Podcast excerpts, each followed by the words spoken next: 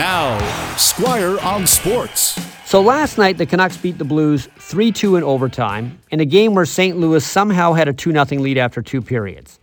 The Blues were terrible.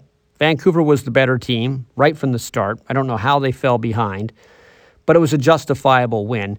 The Blues were so bad that after the game, their head coach Craig Berube ripped their main players, saying they have no passion and aren't earning their money.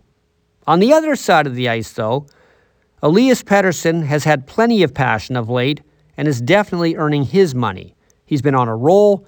He had points in all three goals last night and scored a brilliant winner in overtime. And I was thinking to myself while I was watching this happen, maybe Elias Pettersson is getting tired of hearing about fans wanting Connor Bedard, wanting the Canucks to stay in the Bedard Derby. Maybe he's thinking to himself, hey, I'm a great number one center. Celebrate me. Don't worry about getting some other guy in here.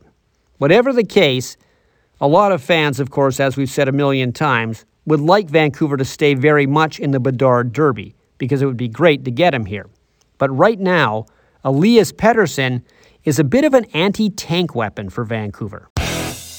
Squire on Sports on 980 CKNW.